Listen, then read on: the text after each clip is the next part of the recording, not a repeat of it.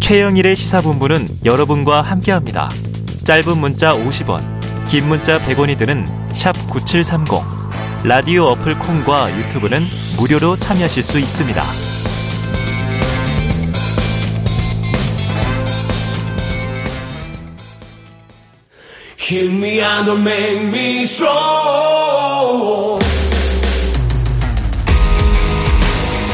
네, 매주 월요일 깊이 있는 시사 분석과 또 재미를 동시에 잡는 코너죠. 일석이조 함께 해주실 두 분입니다. 석 박원석 전 의원님. 네, 안녕하십니까. 예, 김준일 뉴스톱 대표 나오셨습니다. 어서 오십시오. 안녕하세요.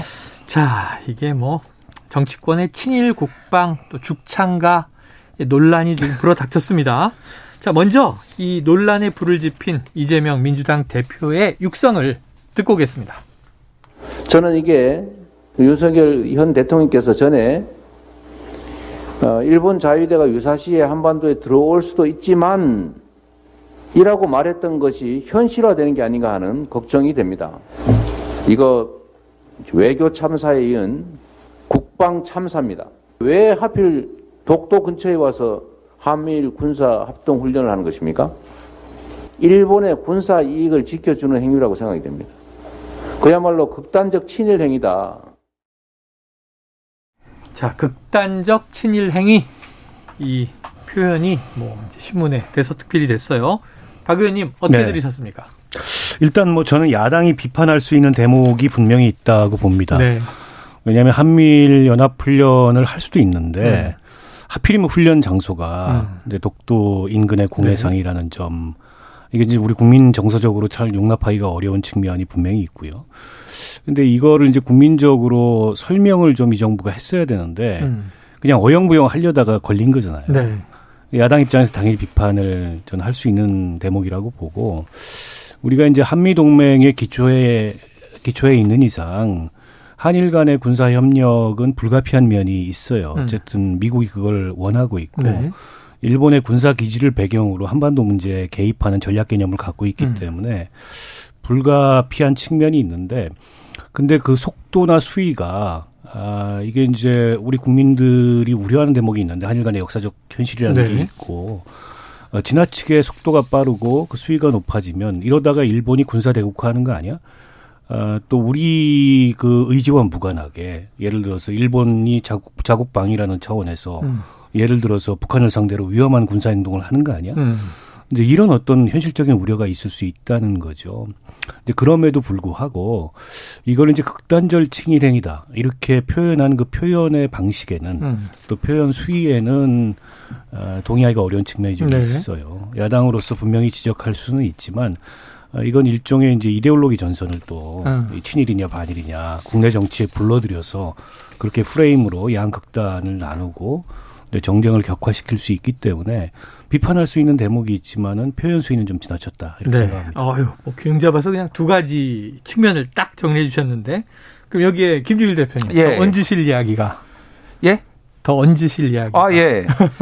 어떻게 들으셨어요? 뭐, 좀 셌죠. 예, 뭐. 셌다. 극, 단적 친일 행위다라고 할 만한 내용은 아니었어요. 음. 저는 문제는 있다고 봅니다. 제가 음. 예전에 이게 히스토리를 조금 네네. 설명을 드려야지. 예, 예, 예. 이게 지금 전 정부에서 했네, 안 했네, 독도에서도 옛날에 했네, 아, 안 했네. 그 계속 여야가 공방 중이에요. 제가 좀 정확하게 역사를 네. 정리를 해드릴게요. 좋습니다. 자, 2009년에 독도 인근에서 독도 동남방 80km에서 한국하고 일본이 훈련을 했는데 네. 수색 구조 훈련을 했어요. 네. 수색 구조를 훈련을 했기 때문에 이거는 군이 한 게 아니죠. 어, 그러니까 해경, 경, 예, 예, 해경, 경찰이 한 거예요. 경찰이. 네네네. 네, 네. 그러니까 한번 이렇게 한 역사가 있고요.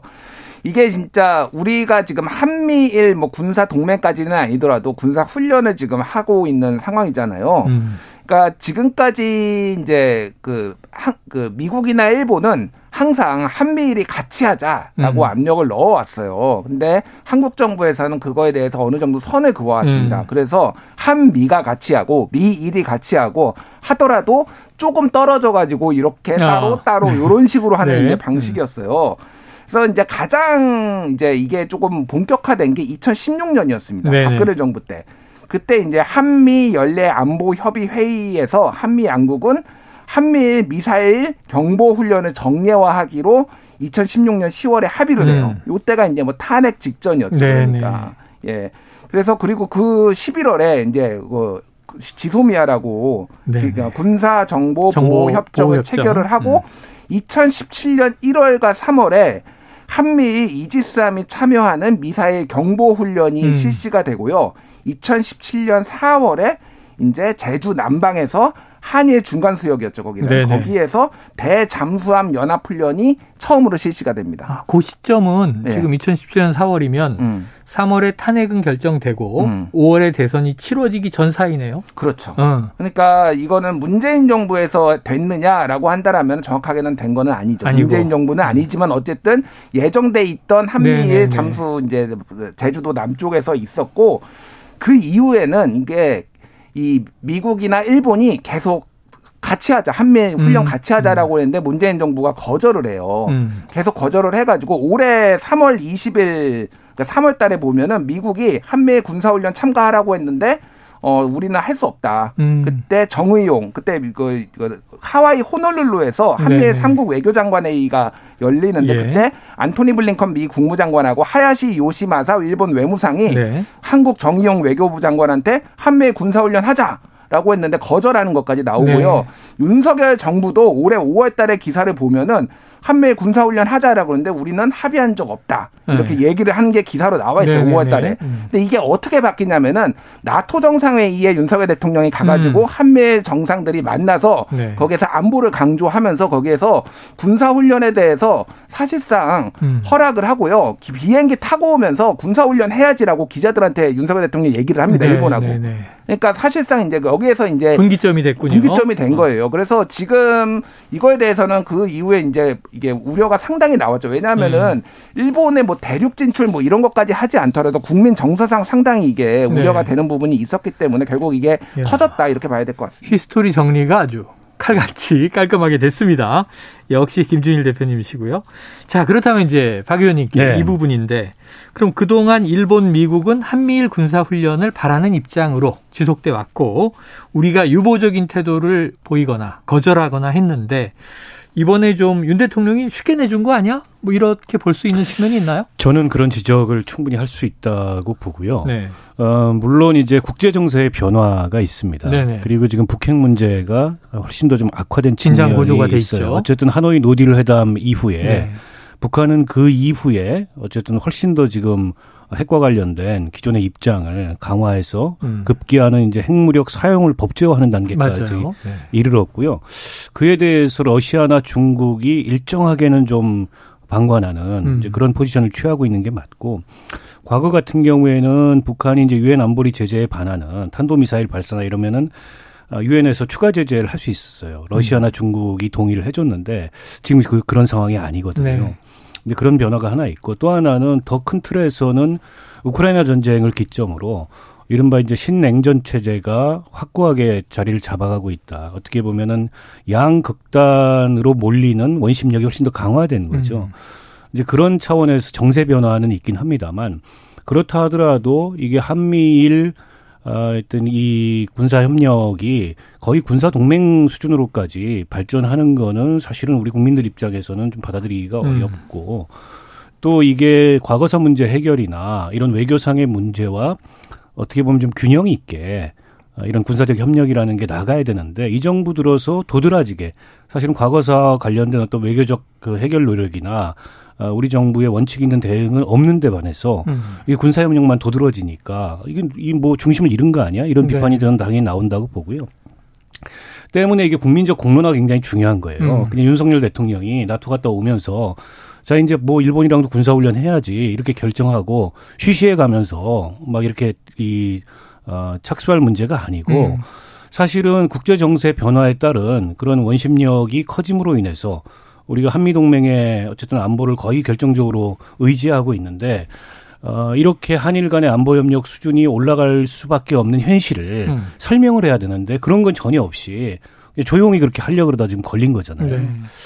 그런 측면에서 과연 이 정부의 그 어, 외교 안보 이 정책 혹은 뭐 전략 이런 것들이 원칙 있게 제대로 서 있는가 이런 걱정을 하지 않을 수 없고요. 북핵 문제 대응만 하더라도 앞서 제가 이제 러시아 중국의 협력을 굉장히 얻기가 어려운 음. 그런 지금 상황이고 분위기라고 말씀드렸잖아요. 그러면 그 러시아와 중국을 향한 이른바 이제 대륙을 향한 외교를 해야 되는데 음. 지금 외교를 거의 안 하지 않습니까? 음. 계속 무슨 인도 태평양 전략만 얘기하고 있고 거기에는 아시아가 없어요. 근데 이렇게 해서 우리가 과연 북핵 문제에 실효성 있게 대응을 할 수 있는가 이런 점에서 걱정이 되는 측면이 분명히 있죠. 네, 걱정이 된다. 자, 두 분 모두 다 지금 민주당의 우려는 일리가 있으나 극단적 친일행이라는 표현은 너무 좀 과도하게 세게 던졌다. 이런 평을 해 주셨는데 자, 그런데 이제 이재명 대표가 대선 후보 당시에 윤석열 대통령, 당시에 이제 윤석열 후보였죠. 자위대가 유사시 한반도에 들어올 수도 있지만 이걸 지금 끄집어내서 이번에 이제 실현돼 가고 있는 과정과 붙여서 꼬집은 거예요. 그러면 이 표현이 현실화되고 있는 거 아니냐 이런 비판인데 김 예. 대표님 고 그렇게 유추하는 데는 좀 일리가 있습니까? 일단 요게 어디서 나왔는지를 말씀드릴게요. 네네. 지난 2월 25일에 이제 성관이 주최 2차 TV 토론회에서 음. 심상정 후보가 물어봅니다. 네. 윤석열 후보한테 유사시에 한반도에 일본이 개입하도록 허용하는 건데 한미 군사 동맹을 예. 추진을 하면은 그거를 음. 하시겠냐라고 하니까 유사시에 들어올 수도 있는 거지만 꼭 그걸 전제로 하는 건 아니다. 음. 이렇게 이제 답변을 네네. 했어요. 그러니까 이게 부정적인데 무슨 말인지 잘 모르겠습니다. 예. 그러니까 그래서 뭐 심 후보가 다시 막 따져 물었습니다 네네. 이거에 대해서 음. 그래서 그 당시에 국민의힘이 해명을 하기로는 음. 설령 한일 동맹을 하더라도 유사시 일본이 한반도에 들어와서는 안 된다는 얘기였다라고 음. 얘기를 했어요. 네. 근데 이제 중요한 건 그런 겁니다. 그러니까 이게 이 일본의 뭐 대륙 진출 뭐 이런 거를 저는 좀 떠나서 이를테면은 한일 관계의 신뢰가 그 정도로 지금 쌓여 있느냐. 네. 그러니까 저는 저 이렇게 같이 군사 훈련을 할 수도 있다라고 보는데 선우가 틀렸다. 어. 그러니까 이게 다른 문제를 풀고 나서 이거를 풀어줘야 되는데 네. 아니면은 이것도 하나의 협상 카드로서 이렇게 쓰고서 이를테면 다른 일본과의 어떤 교, 어, 교착 교착된 이런 상황을 풀어야 되는데 음. 덜컥 이렇게 훈련부터 해버리고 독도 음. 인근에서 185km 뭐 195km라고 네네. 하지만은 이렇게 가까이서 하는 게 이게 방법론적으로 맞느냐? 음. 약간 호구처럼 비춰지지 않을까 저는 그렇게 아. 보여요. 솔직히 이게 조금 국내에서는 쉬쉬하고 하고 있고 바깥에서는 막 다 퍼주고 있는 이런 네네. 느낌적인 느낌이 아주 정말 좀 굉장히 좀 답답합니다 개인적으로는. 예. 두분 모두 저는 그게 연상이 돼요. 이명박 정부 말미에 네. 일본하고 지소미아 군사 정보 이 교류 협정이죠. 네. 그거를 조용히 몰래 체결을 하려고 그러다가 그게 음. 걸렸어요. 네. 그때 그걸 주도했던 사람이 김태호 안보실 차장이거든요. 음. 지금 그 상황의 재판이 아닌가 음. 싶어요. 저는 어떤 의심이 있냐면 김태호 안보실 차장이 정확하게 그 생각인지 모르겠지만 이제 그분이 주도해서 대응하는 거 보면 저분은 한미일 군사 동맹론자가 아닌가. 어. 근데 이런 생각마저 들거든요. 그러니까 윤석열 대통령 후보가 당시에 했던 그 TV 토론에서 발언이 단순한 실언이 아닐 수도 있겠다. 음. 이런 걱정이 들고요. 그러니까 군사 동맹이라는 거는 유사시의 자동 개입이에요. 음. 그걸 전제로 하는 게 네네. 군사 동맹이거든요.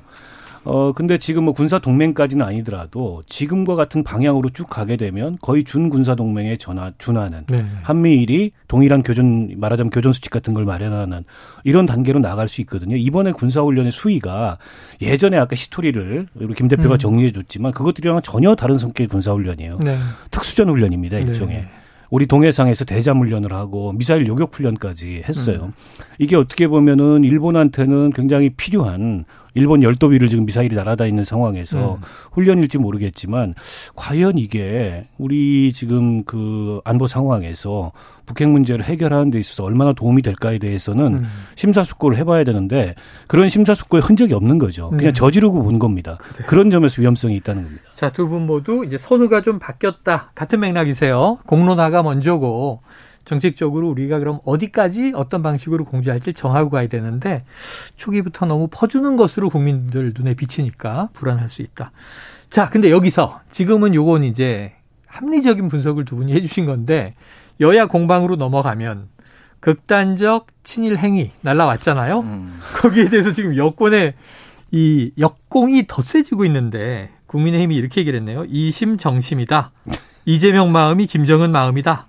자, 민주당의 친일 프레임 공격에 대해서 국민의힘의 이 색깔론 대응. 자, 김 대표님, 이건 어떻게 될까요? 아, 이재명 마음이 김정은 마음이다는 이 극단적 친일 행위보다 더 나갔죠, 이거는. 아, 네네. 예, 이거, 이거를 그렇게 생각하실 분들이 있을까요? 뭐, 네. 모르겠습니다. 뭐, 열, 열성 그 국민의힘 지지자분들은 뭐, 음. 이제, 친, 친북행위다 이렇게 볼 수도 있, 겠지만은 음. 글쎄요. 그러니까 중요한 거는 이게 저도 그래서 이재명 대표한테 아쉬웠던 게좀 네.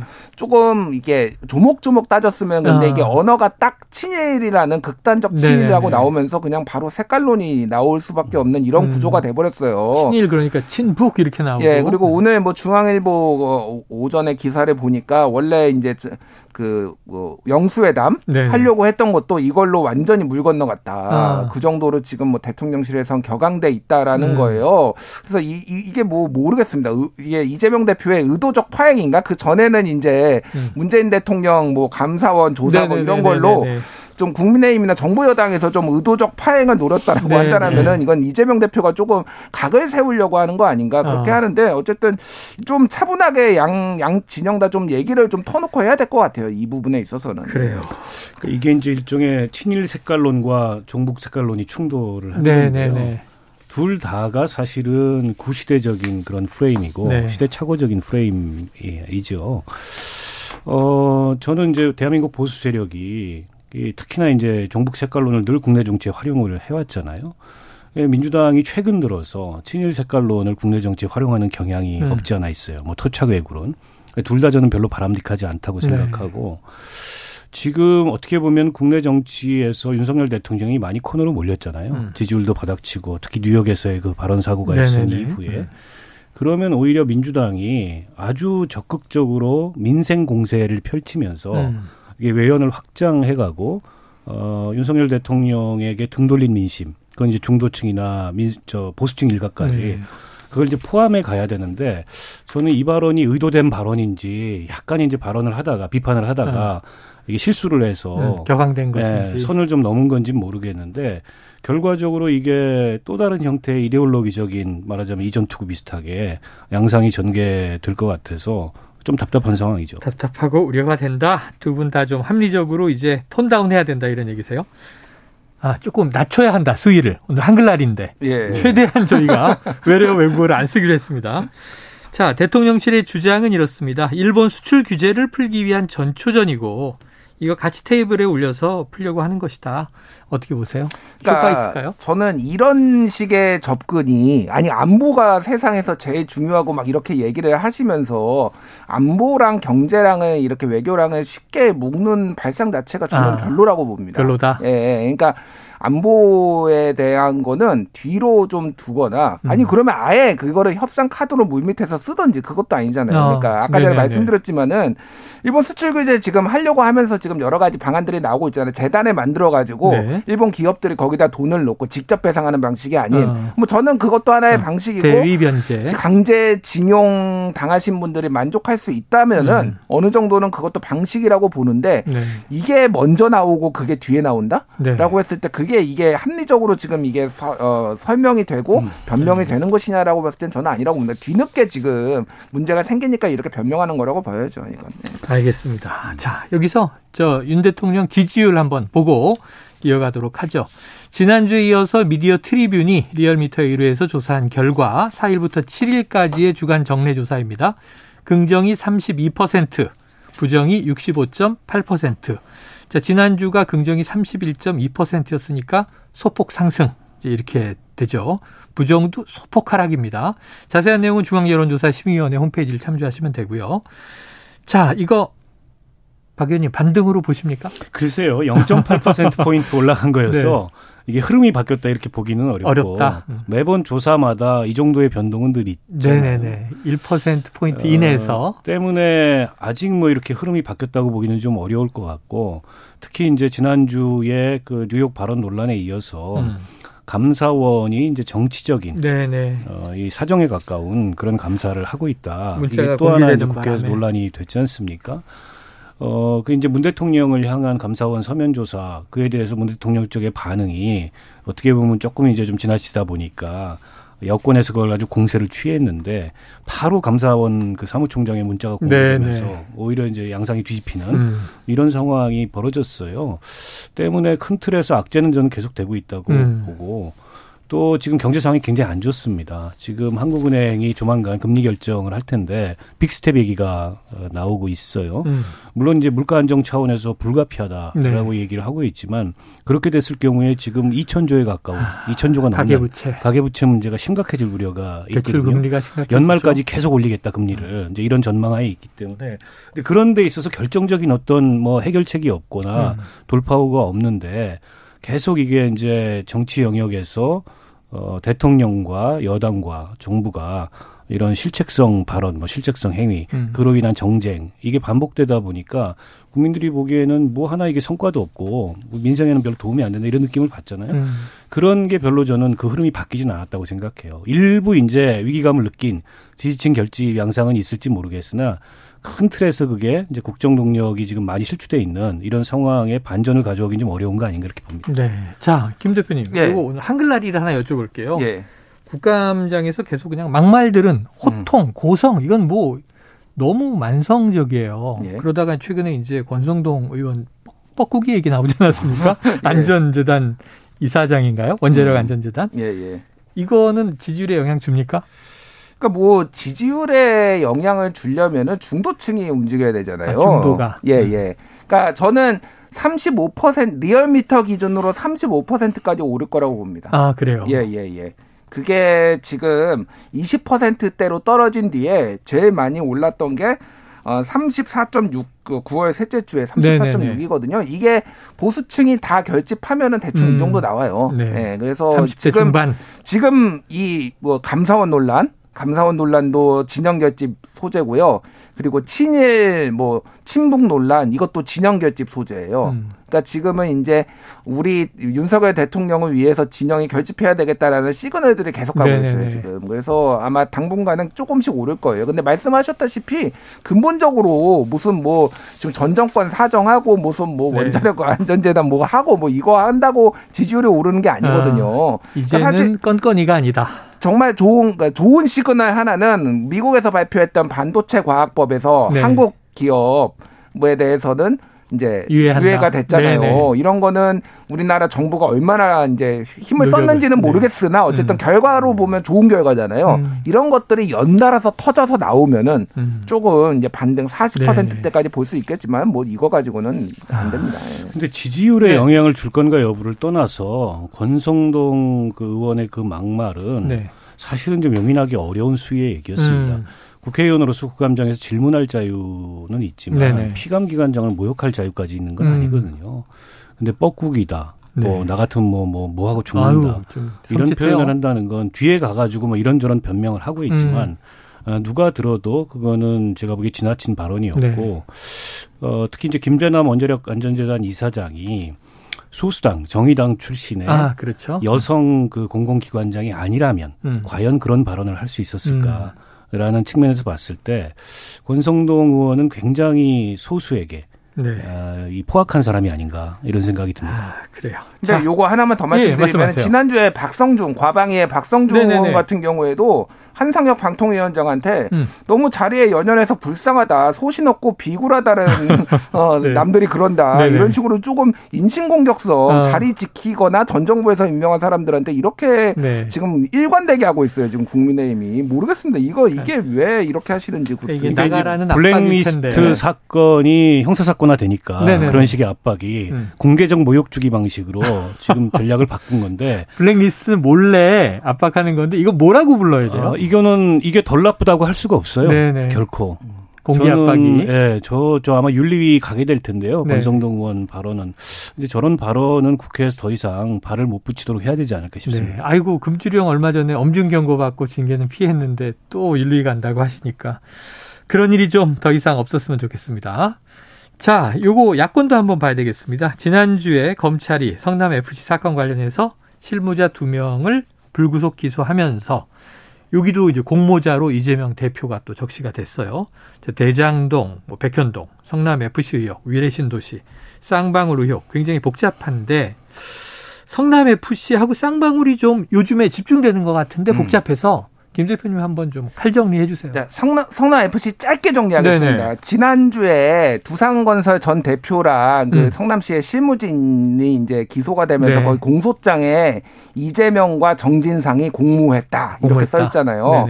만약에 기사를 만약 기사라고 하면 기사를 그렇게 쓰면은 음. 따끔하게 혼납니다. 아. 왜냐하면은 공모를 했으면은 네. 몇월 몇 시 언제 어디서 어. 무슨 이유로 왜 공모를 했는지가 적시돼야 어. 되잖아요. 근거. 음. 그러니까 기사를 그렇게 써야 되잖아요. 음.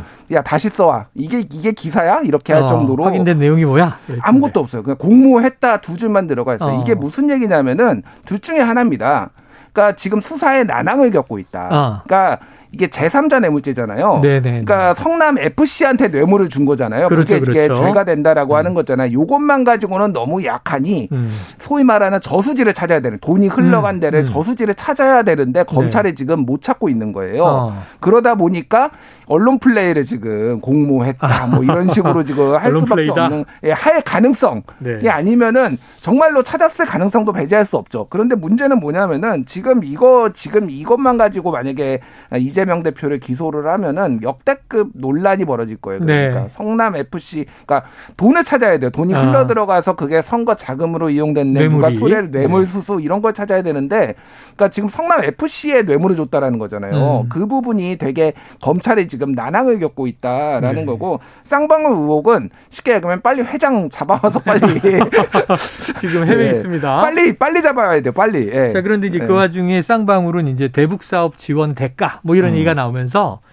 이 저 아시아 태평양 재단 예. 여기가 이해찬 전 대표가 이사장이라면서요. 예. 압수수색도 하고 이거 좀 정치적으로 비화되는 거 아니에요? 그런 측면이 있죠. 네. 왜냐하면 그 이화영 그 전 부지사가 네네. 그 이해찬 대표의 측근으로 알려져 음. 있고 음. 특히 이제 쌍방울 뭐 사회이사로 근무하고 네. 하면서 이제 대북 사업 어, 이걸 이제 중간에서 주선을 했다는 그런 어, 혐의를 두고 있고 네. 그 과정에서 쌍방울이 이제 뭐 전환사채를 발행했다가 그걸 이제 주식 환매를 하고 이러면서 큰 이제 금전적인 이득을 취했다는 거 아닙니까? 네. 일종의 대북 테마주 같은 식으로 뜨고 이래서 그에 대해서 전반적으로 지금 의혹을 들여다보고 있는데 어, 저는 뭐 이, 이화영 부지사는 음. 뇌물수수죄에서 빠져나갈 방법이 없을 것 같아요. 네. 증거도 네. 너무 명확하고. 음. 음. 근데 과연 이제 이재명 그 변호사비 대납에 창구 역할을 했느냐. 네.